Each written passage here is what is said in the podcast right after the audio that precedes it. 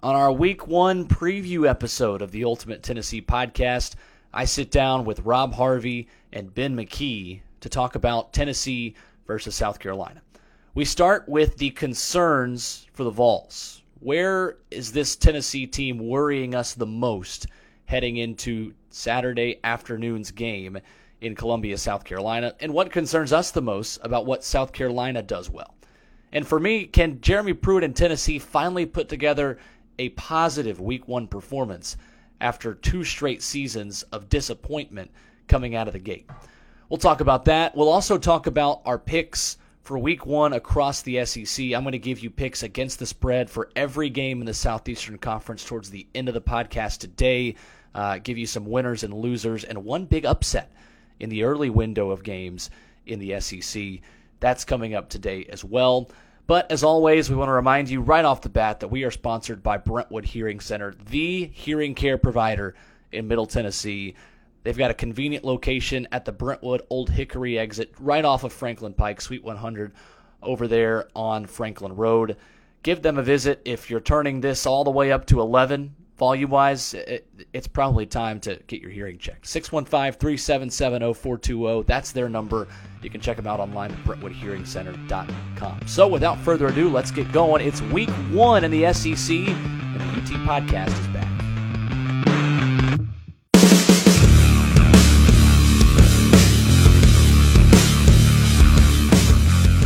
Here we go. Game week number one. Tennessee and South Carolina this weekend, and the Ultimate Tennessee podcast is back, baby, here on a Wednesday afternoon.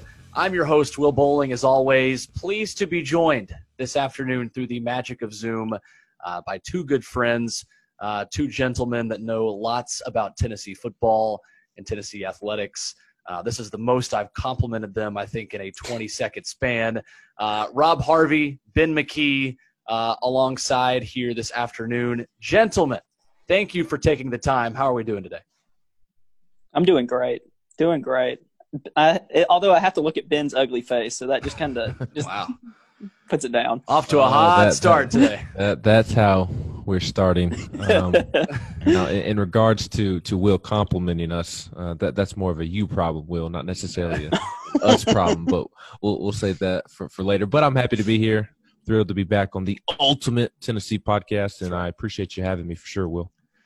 Uh, gonna hit a lot of topics today. Uh, want to preview South Carolina. Uh, want to talk about this Tennessee team as it stands right now, going into Week One.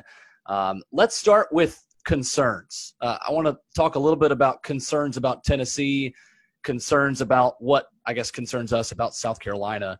Uh, and I guess Ben, I'll start with you. If you're pinpointing one main concern for this Tennessee team going into week one where they currently stand, where do those start for you?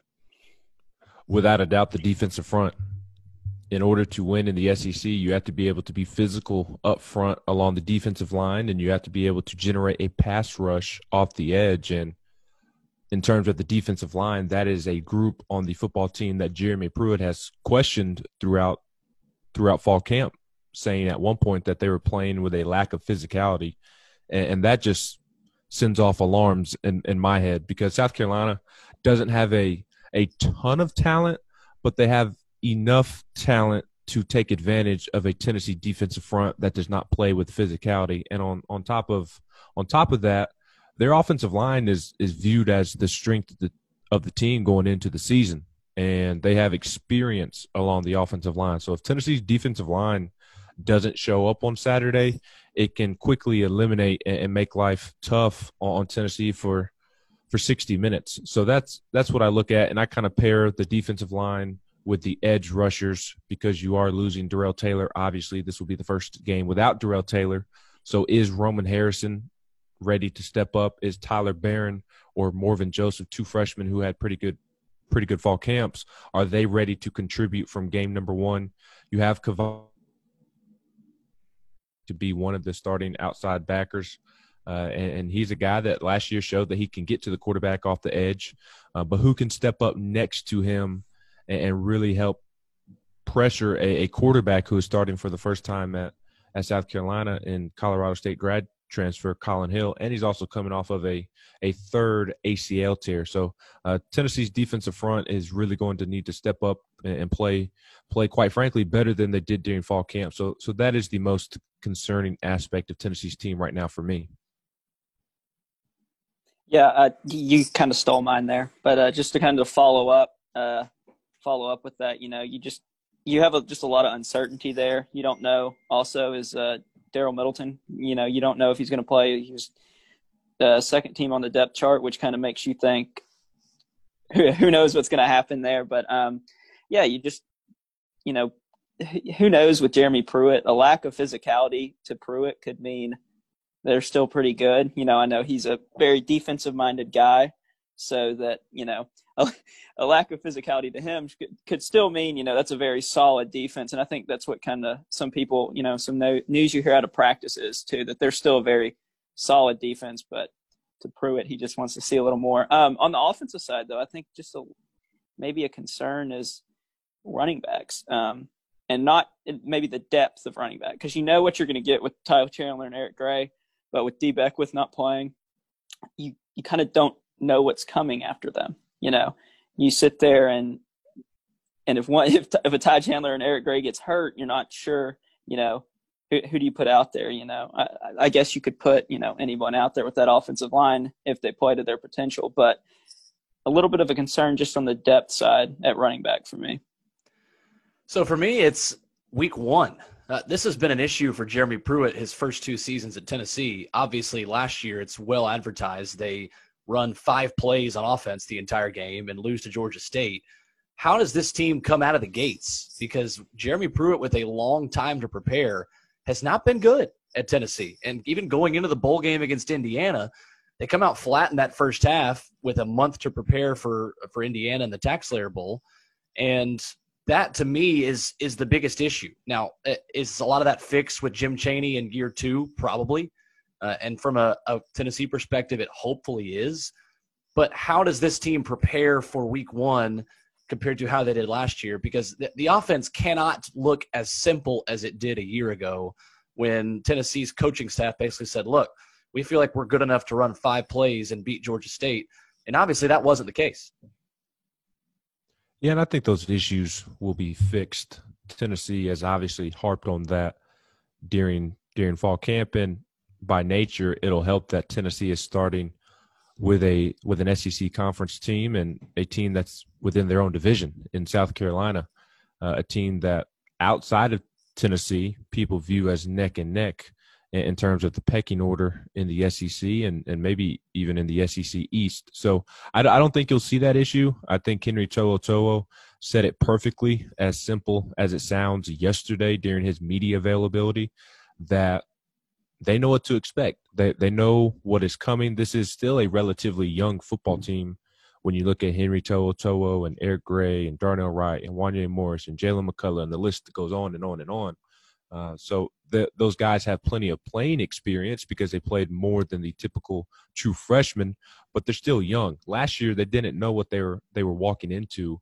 Uh, this this season they absolutely know what to expect, even with the weirdness of of COVID. And when I speak about knowing what to expect, uh, Eric Gray talked about yesterday, realizing that holes along the offensive line in the SEC close up a thousand times faster than they do in high school. So it's things like that that they are aware of that they weren't last year when they were facing Georgia Georgia State and, and BYU. So I think just naturally with those guys having a year under their belt and a lot of those sophomores and uh, juniors that that signed under Pruitt, they all know what to expect now, and, and, they're comfortable with Derrick Ansley on the defensive side of the ball, and they're comfortable with Jim Chaney on the offensive side of the ball. So I think that's going to kind of auto correct itself.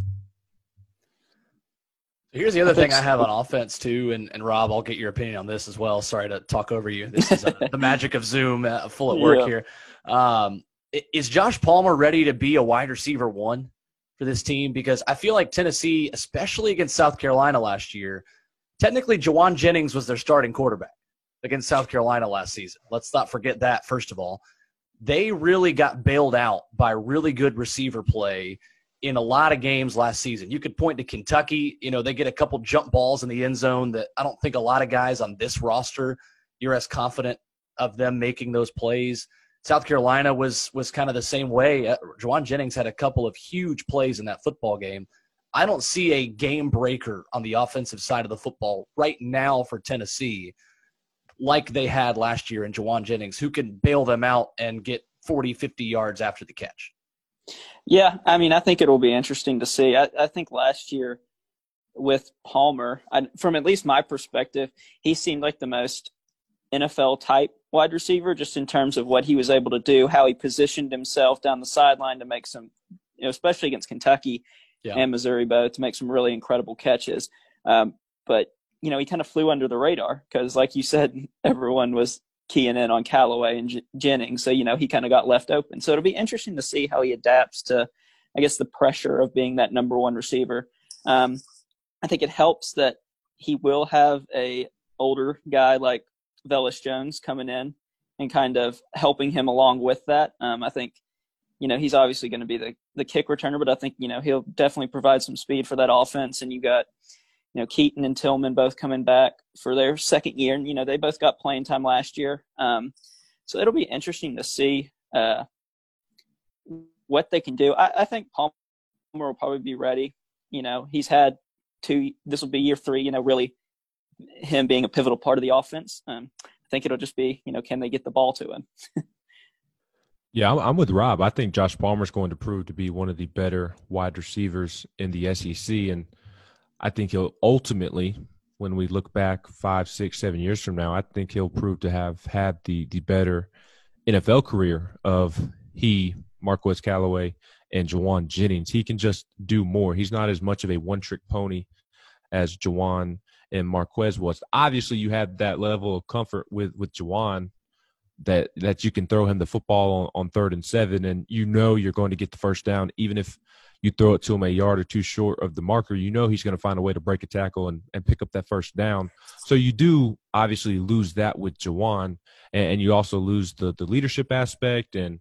Uh, you you lose the the ability to really fire up the team, but from my understanding, Josh Palmer has had an incredible offseason in terms of transforming into a, a true leader in the wide receiver room and picking up with Marquez Callaway and Jauan Jennings left off. And now he has taken a guy like Velus Jones Jr. from USC under his wings, taking a Jalin Hyatt under his wings, and, and the 1,000 other freshman receivers that Tennessee seems to have with Jimmy Holiday and Jimmy Calloway and Dee Beckwith, though Dee Beckwith is bouncing from receiver to tight end to, to running back. And Malachi Wideman, another freshman receiver.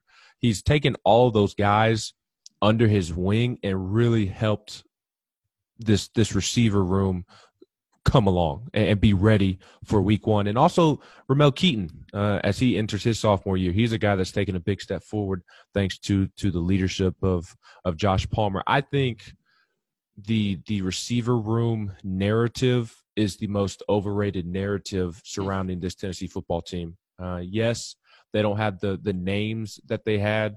Yes, they need to go prove it on, on Saturdays, but I don't think the the wide receiver room is going to be a weakness as maybe a national media member when they're when they're examining the football team. The first thing you always read when when reading a description on tennessee this offseason was oh they lose Jauan jennings oh they lose marquez callaway right. to make it seem like oh tennessee's going to struggle at wide receiver this fall i don't think that's going to be the case i think josh palmer will, will obviously be the number one receiver and the rest will, will fill in and chip in. And there, there's a there's a ton of potential there uh, with Ramel Keyton and, and, all all of those freshman receivers. And keep your eye on Cedric Tillman. He's a guy who had a really nice offseason and a really nice fall camp as well.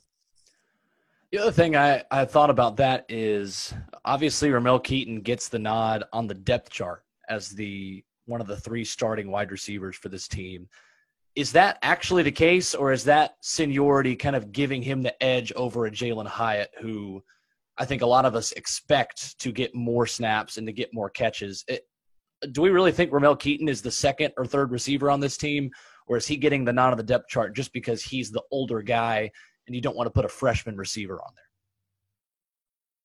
I, I think he's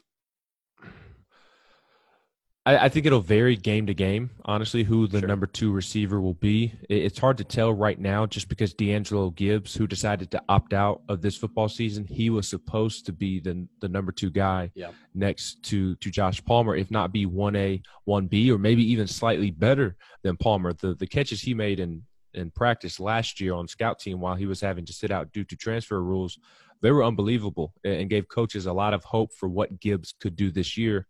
Uh, I do think you'll see Brandon Johnson, Ramel Keyton, and Josh Palmer as your first three receivers out there. But I think you'll see a ton of Jalin Hyatt. I think you'll you'll see a ton of Velus Jones Jr. And obviously, it also depends on on what Tennessee decides to to do first play of the season. Um, Brandon Johnson and Ramel Keyton may play a ton game one, but if Tennessee decides to go out in the I formation to start the game, none of those guys are going to be credited with a start. Or even if um, Tennessee decides to go out in, in 12 personnel uh, with one back and, and two tight ends, uh, Ramel Keyton's probably not seeing the field, or Velus Jones Jr. I, I don't know who that opposite receiver is going to be on the outside just yet. We have an idea that it will probably be Brandon Johnson. But in that situation, Velus Jones Jr. or Mel Keyton or Jalin Hyatt, guys who will play a ton, uh, they would not get credited for a start there. So I think you have a top six or seven that are that are truly going to to cycle in and out throughout the game next to Josh Palmer. I think something that's interesting and kind of gets brought up here is, but with the depth chart being released, there's minus Harrison Bailey, there's not a true freshman on the depth chart. And I don't know if that's Pruitt, you know, trying to make a point or, but, but you don't, you know, the past couple years, you hadn't seen that, you know, you've seen whether it's second string starting, you've seen a lot of freshmen on that depth chart. So I think it's interesting that, um, you know, and I think it's, I think it shows the depth that Tennessee has at multiple positions, you know, that they're able to put, you know, first string, second string, senior, senior, junior, redshirt, junior, senior. And, uh, you know, I think that shows, I guess, how far, you know, Pruitt and his staff and his team have come, you know, since year one. The fact that there's no true freshman on there. It's a good point. I thought about that, but I, yeah, yeah having heard you say that now, that that's true. There really aren't a lot of young guys that kind of got the nod um, there at all. All right, let's uh, let's switch gears a little bit. We've talked about what concerns us about Tennessee. Uh, what concerns us about South Carolina? Uh, this is an offense that under Will Muschamp has not ranked higher than ninth in the SEC uh, during his tenure at South Carolina. Uh, as you mentioned, they go with Collin Hill, the quarterback that looks just like a guy that was playing in Nashville Sunday, Gardner Minshew. Um, uh, probably not as good as Minshew was against the Titans. Uh, at least Tennessee fans can hope. But grad transfer comes along with Mike Bobo from Colorado State. Um, it talked about the defensive front maybe being a point of concern for Tennessee, but this is a South Carolina team that I, I don't know what they do well on offense. I, I feel like they don't really have an identity, and it's going to be interesting to see what they look like under Mike Bobo for the first time as the offensive coordinator. The thing that scares me the most with South Carolina's offense from a Tennessee perspective is tight end Nick Nick Muse. He is a guy that is also coming off of a torn ACL just as starting quarterback Collin Hill will be. But he's a guy that reports out of South Carolina are that he had a really strong fall camp. He's a guy that will be used heavily in an offense with Mike Bobo that already favors the tight end position. You go and you look at what their tight end did last year, and he was the third leading receiver on the team. I know Mike Bobo wasn't there last year, but Will Muschamp prefers a coordinator that does emphasize the the tight end position. And then you also kind of look at South Carolina's receiver room, uh, where Tennessee's DBs will absolutely have the edge on Saturday. Uh, they have one truly good wide receiver uh, in Shi Smith uh, and, and, that's about it. They'll they'll be relying on a couple of freshmen. Uh, they were hoping Jalen Brooks, a transfer from Charleston State, they were hoping that he was going to be cleared by the NCAA to play, but of course the NCAA denied him immediate eligibility. So they're relying on a couple of freshmen and a couple of guys who who in their eyes they're hoping to take that next step. So with the lack of receiver production, obviously there's going to be more of an emphasis on getting the ball to Nick Muse, the, the tight end does Tennessee have somebody that can match up with him in coverage, whether that be uh, Shawn Shamburger taking a stab at it, uh, whether that be a safety. I don't know if that would be Trevon Flowers or, or Jaylen McCollough, or maybe we see a Key Lawrence, who, who's a, a, a true hybrid of a safety and corner. Um, I think you could see Key Lawrence possibly in that situation. Don't know if they want to place that big of a responsibility on the shoulders of a freshman this early. But who matches up with, with South Carolina starting tight end Nick Muse, who is viewed as a, a future NFL uh, tight end? So that's what concerns me about South Carolina offensively. Defensively, we'll go back to the receiver room for Tennessee that we just talked about. I expect them to have a good season, but they, they get a really strong test yeah. right out of the gate against a very good South Carolina secondary, and more specifically, one of the better corner duos in the SEC with Jaycee Horn, who Butch Jones didn't think was good enough to play. I was going to say that. A, a lot of Tennessee and, fans are going to know that name. Yes, and then Israel Mukuamu. I apologize nice. to Israel if I if I that was beautiful. that know he's listening uh, right now. Hundred percent. He is going to be listening. He told me. Um, but th- those Josh Palmer can he he as he tries to prove that he can be a true number one receiver. He has a tough test right out of the gate against one of the better corners in the SEC. Somebody who will likely be a first round draft pick. Uh, and then he also has Jaycee Horn and a couple of other uh, really talented members of the South Carolina secondary. So that matchup is what I'll be looking for. Yeah, for for me offensively, I think it's just kind of the uncertainty. I just think you you know new offensive coordinator, new quarterback, replacing you know a lot more guys. Just if you're Tennessee, you just don't know really what all to expect. So I think the uncertainty there, and you know, I mean, Collin Hill is coming off his third ACL tear, which is quite amazing that he's still able to uh, play. But um, you know, you, you just really don't know like what what you're going to see from him and from Bobo. So I, I, think the uncertainty on the offensive side of the ball is what could be a concern. Um, defensively, I'll go to the middle. I think linebackers, South Carolina could be really strong. Um, they've got Ernest Jones and then Brad Johnson on the outside, both really good guys who could honestly be all SEC type players if they have the year that people are kind of projecting them to have. Um, so it'll be interesting to see how Tennessee kind of schemes around them. Um, you'll you'll probably see a lot of a lot of running the ball. It seems like you know South Carolina is replacing a lot on the defensive line, so um, you know it'll it'll look a little different. But middle, but linebacker, you know, Ernest Jones is very good middle linebacker. Brad Johnson very good on the outside. I think they could potentially cause some issues for Tennessee. And Ernest Jones is the guy that's coming off of a of a an appendix surgery. Uh, he had yeah. an appendectomy earlier in fall camp, so he kind of was just now cleared to play. We'll see how effective he is after missing so much so much time during fall camp. Speaking from someone who's had that appendix surgery, I would not have been able to play football very close to uh, to that procedure. Rob, I you're the same way. Yeah, definitely. Um, all right, so I'm not going to put you totally on the spot, but in a second, I will ask for picks uh, for Saturday's game. So uh, while you think about that, uh, for this question, I want a simple yes or no prediction. Will Cade Mays make his Tennessee debut on Saturday against South Carolina? Yes or no? Rob, I'll start with you. Yes.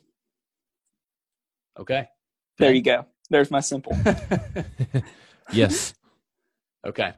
Well, we all honestly could flip a coin because that's how these things I think are decided. Uh, uh obviously, it's out of the NCAA's hands now in the SEC's hands, but um, I, I, would be surprised if Greg Sankey died on that hill and and really decided to enforce that rule that you can't transfer within the SEC and play right away. I, I feel like that's it's it's going to work out. It, it has to.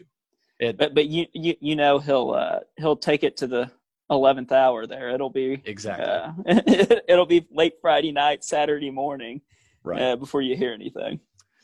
Okay, so my pick, uh, I'll start off here, give you guys some time to, uh, to think about it. Maybe you already have a pick in mind. Uh, I'm going to take Tennessee by a touchdown uh, at something in the 24 17 range. Um, and, and I think early on in this season, I'm always going to give emphasis and the benefit of the doubt to the team that runs the football better. Because I think in a COVID offseason where offenses are going to have to be a little bit simpler than they would like to be at this point, just from a camp and practice point of view and not getting as many reps, I think the team that runs the football better and is better up front is going to have the edge across college football through weeks one through three. Uh, I think Tennessee is that team. I think Jarrett Guarantano just simply has to manage the football game. I think Eric Gray is going to continue to become the feature back of this offense. Uh, and I think Tennessee gets it done by a touchdown on the road at South Carolina. Yeah, I'm in the same ballpark as you will. I'm I'm going Tennessee 24-20, somewhere in that ballpark. I think it'll be a close, ugly football game. I was very confident in Tennessee beating South Carolina at the beginning of fall camp. In fact, on the Swain event, I think I mentioned that I, I think Tennessee wins 10 to 13 points by 10 to 13 points. I, th- I think on paper in a normal year, if, if we played the game on paper, which obviously we don't, there's a reason we play the game. Yep. Uh, but on paper, I think all, everybody healthy, no COVID issues. Uh, I think Tennessee has the better coaching staff. I think Tennessee has the better offense from top to bottom. I think Tennessee has the better defense from top to bottom. I think Tennessee has the better special teams unit from top to bottom. I simply think Tennessee is a better football team from top to bottom. So at the beginning of fall camp, I was I was on the uh, Tennessee might win this by double digits, uh, ten to thirteen, maybe seventeen points, more so ten to thirteen points. Uh, but as fall camp has progressed and as we've learned about Tennessee's football team and the amount of players who who have been out due to contact tracing, the the lack of physicality along the defensive front that is something that is very concerning to me and, and why I think Tennessee squeaks out uh, a close, ugly win. South Carolina has the offensive line to take advantage of that. But on the flip side of that, Tennessee also has a dominant offensive line that I expect to, to really have a big day running the football. Jarrett Guarantano plays within himself, doesn't turn the football over. And I think Tennessee squeaks out a, a close win, though I am – much more nervous than I was at the beginning of fall camp because of the comments about Tennessee's lack of physicality yeah. along the defensive front. That has to get fixed by Saturday. I am uh, on the double digit train, unlike you, Mr. Uh, Benjamin McKee. uh, but but I think it's a late touchdown right at the end of the game. I'm going to go Tennessee 31 to 17. Um, I think the X factor for Tennessee is going to be their uh, secondary. I think you're going to see I'll go two picks by the secondary that really sets Tennessee up in good position uh, offensively. And, you know, I think you, you obviously we'll see some rustiness, you know. You even, you know, you saw it in the NFL week one. You've seen it all across sports with getting back in. You know, it's it's different. It's it's different this year. Um, so there will definitely be some rustiness, but I think Tennessee's experience really, you know, South Carolina has a few players, you know, who has that experience, but they are replacing a lot. So they're very inexperienced, whereas Tennessee is a pretty, you know, experienced team like we've talked about. So I think Tennessee comes in with a good game plan. I agree with Ben, better coaching. So I think Tennessee scores late to make it double digits, but I think Tennessee 31 17. All right, boys, we are all taking the Vols uh, this weekend. Rob by two touchdowns. I'm going a touchdown, and Ben's in that field goal to touchdown range. So uh, some varying opinions. I like the variety uh, today. I'm glad we didn't all have the exact same pick, uh, but certainly, uh, certainly a closer than I think a lot of us would have thought when the schedule came out. I think we can definitely all agree on that. That um, it's it's made things a little bit more dicey uh, for Tennessee, but. certainly expecting them to get the win this week. all right, boys. appreciate the time.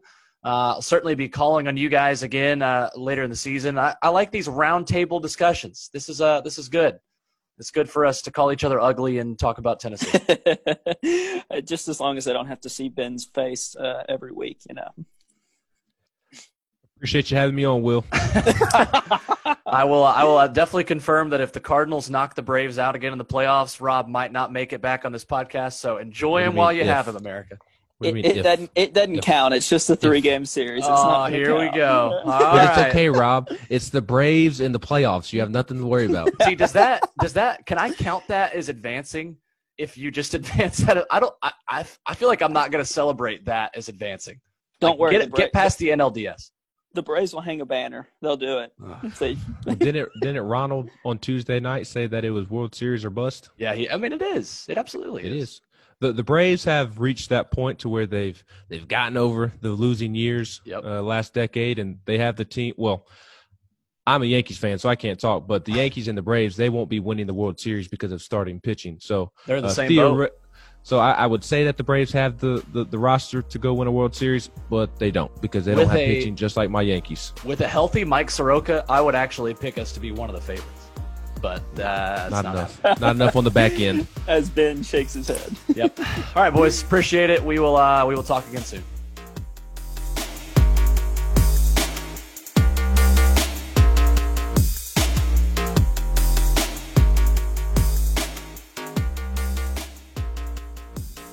Before we get to our week one picks, I want to take the time to remind you that this podcast is made possible by the great folks at Brentwood Hearing Center, who's been providing sound solutions in Tennessee for over 30 years. They've got five doctors of audiology ready to diagnose your hearing challenges, and they can do it from their convenient location just off of the Brentwood Old Hickory exit on Franklin Pike in Brentwood. Give them a call at 615 377 0420 if you've got friends, relatives always telling you that maybe you're talking too loud or they're talking too loud because you can't hear them.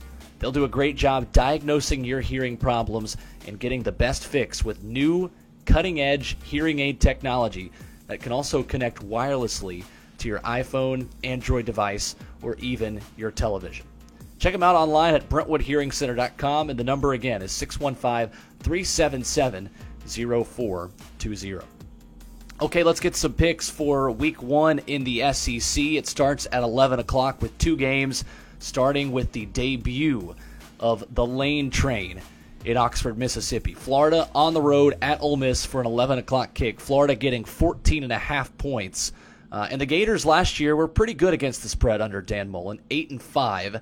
Uh, but under a new head coach, I think I like Florida's defense to cover the 14 and a half points they get against the Rebels slash Land Sharks uh, this weekend in Oxford. This is one of the tougher picks I think of the week, uh, but I'm going to give the nod to the continuity of Dan Mullen and this Florida defense uh, against Lane Kiffin in his first game at Ole Miss. Uh, I think. Florida probably wins by around 16 to 17, uh, but I like them to cover on the road against the Rebels. Kentucky and Auburn, another 11 o'clock kick. Auburn getting 10 and a half points uh, at home against the Kentucky Wildcats. And I think this is maybe a different pick for me if there are more fans in the stands uh, in Auburn, Alabama this weekend. But no SEC team covered more than Kentucky last season. They were 10 and 3 against the spread. Uh, I think Kentucky has a chance of winning this game outright. Um, and, I think this is, you know, as I say this, this is my upset pick of the week. I think Kentucky gets the job done on the road. So I'm taking them plus 10.5 against the Tigers. Uh, I like what Kentucky brings back on offense. Uh, that defense has been really good, but up front, they have been excellent uh, under Mark Stoops, and he has just done an outstanding job. Auburn was nine and four against the spread last year. That number, though, too good not to go with Kentucky against the spread. Uh, but my upset pick of the week, I'm taking the Wildcats on the road uh, against the Auburn Tigers. Mississippi State goes to Death Valley to face a socially distanced crowd and the defending national champions in LSU. 2:30 CBS game. LSU getting 16 and a half. And look, they're going to be rusty. They lost a lot of talent to the NFL, obviously losing Joe Burrow, uh, losing Kristian Fulton, who gets his first interception for the Titans last weekend. Uh, and then Ja'Marr Chase and Tyler Shelvin both opt out to focus on the NFL draft as well. This is a tough pick uh, as well. I think Mississippi State will put up some points in week one under Mike Leach for the first time. Death Valley doesn't have the same home field advantage when it's not totally packed to capacity. I like the Bulldogs to put up some points, but I can't go against LSU covering at home. They covered 10 of it of their 15 games last season. They'll go 1 0 Saturday, and I think they cover 16 and a half at home against Mississippi State. Georgia at Arkansas, 3 o'clock. Georgia getting 26 and a half. This is, I think, the easiest pick in the SEC of the weekend. First game for Coach Sam Pittman. I'm all over Georgia covering 26 and a half, regardless of who they start at quarterback. Razorbacks were four and eight against the spread last season, one of the worst in the SEC against the line, actually tied with Missouri uh, for second worst uh, behind Vanderbilt. Uh, I like Georgia covering 26 and a half, three o'clock kick uh, in that middle window on Saturday. Alabama at Missouri, 6 o'clock in the final slate of games. Uh, Alabama with a 27 point line in favor of them. Uh, Missouri was 4 and 8, just like Arkansas, against the spread last season. Bama got its COVID cases out of the way early in the offseason. Missouri, they'll be missing a handful of players. I like the Tide to cover 27 points on the road in Como. Vanderbilt at Texas A&M. This is a tricky one for me. At 6:30, uh, Texas A&M actually the biggest favorite in the SEC Week One. The Aggies are a 31 point favorite. And to be honest, I think that's a little bit high uh, for anybody in Week One uh, in the SEC. I think Vanderbilt is the worst team in the SEC going into Week One, but I think they'll get a late score or two possibly against the second team defense for Texas A&M to cover that 31 point spread. I think the Aggies roll in this one. I think they get up to such a big early lead that it's going to be hard for them to cover that number. Um, but on the flip side, Vandy was three and nine against the spread last year. I just think 31 points a little bit too much for me to pick Vanderbilt uh, to cover that on the road this weekend. And then Tennessee at South Carolina. Uh, you heard our picks just a moment ago here on the UT podcast. Uh, I'm taking Tennessee 24 to 17, uh, covering that three and a half point spread. Uh, but I think that's about right based on how Tennessee's looked in week one under Jeremy Pruitt last season against Georgia State and in year one against West Virginia. Hasn't been good. Nothing would surprise me in this game. Tennessee getting a late Brent Cimaglia field goal to win it uh, would also not surprise me. But I'm confident in Tennessee's ability to run the football and play behind that big offensive line. That's the difference in this football game. I think Tennessee wins it by a touchdown. All right, so that does it for our week one preview here on the UT podcast. Uh, thanks again to Ben McKee, Rob Harvey for joining me here this afternoon. Uh, make sure you're finding us wherever you get your podcasts. We're on Apple, Spotify, Google Play, and Stitcher. Uh, we will be doing these every single week during the Tennessee football season, uh, hoping to have more roundtable discussions and get more guys in the mix uh, as we talk about Tennessee football every week. South Carolina this weekend. It's a 6:30 start. It's SEC Network, uh, and then it's Missouri in Week Two. We will be back to preview that one and talk about Week One next week. Happy football. Enjoy your SEC Saturday, and we'll talk to you next week on the 1045 The Zone Podcast Network.